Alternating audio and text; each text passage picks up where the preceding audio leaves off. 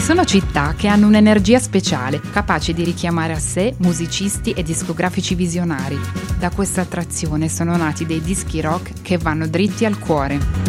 Sono Elena Messana, ho una passione viscerale per la musica e da sempre mi piace scavare nel passato dei miei artisti preferiti e perdermi nelle loro avventure. Mi sono resa conto che viaggiando per l'Europa finisco sempre nello stesso posto, uno studio di registrazione.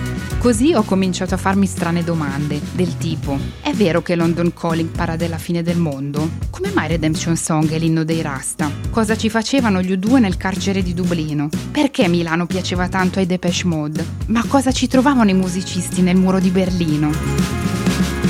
Questo è Rock and City e voglio raccontarvi i sogni e le storie di ribellione, amicizia e disperazione di chi questi album li ha fatti nascere.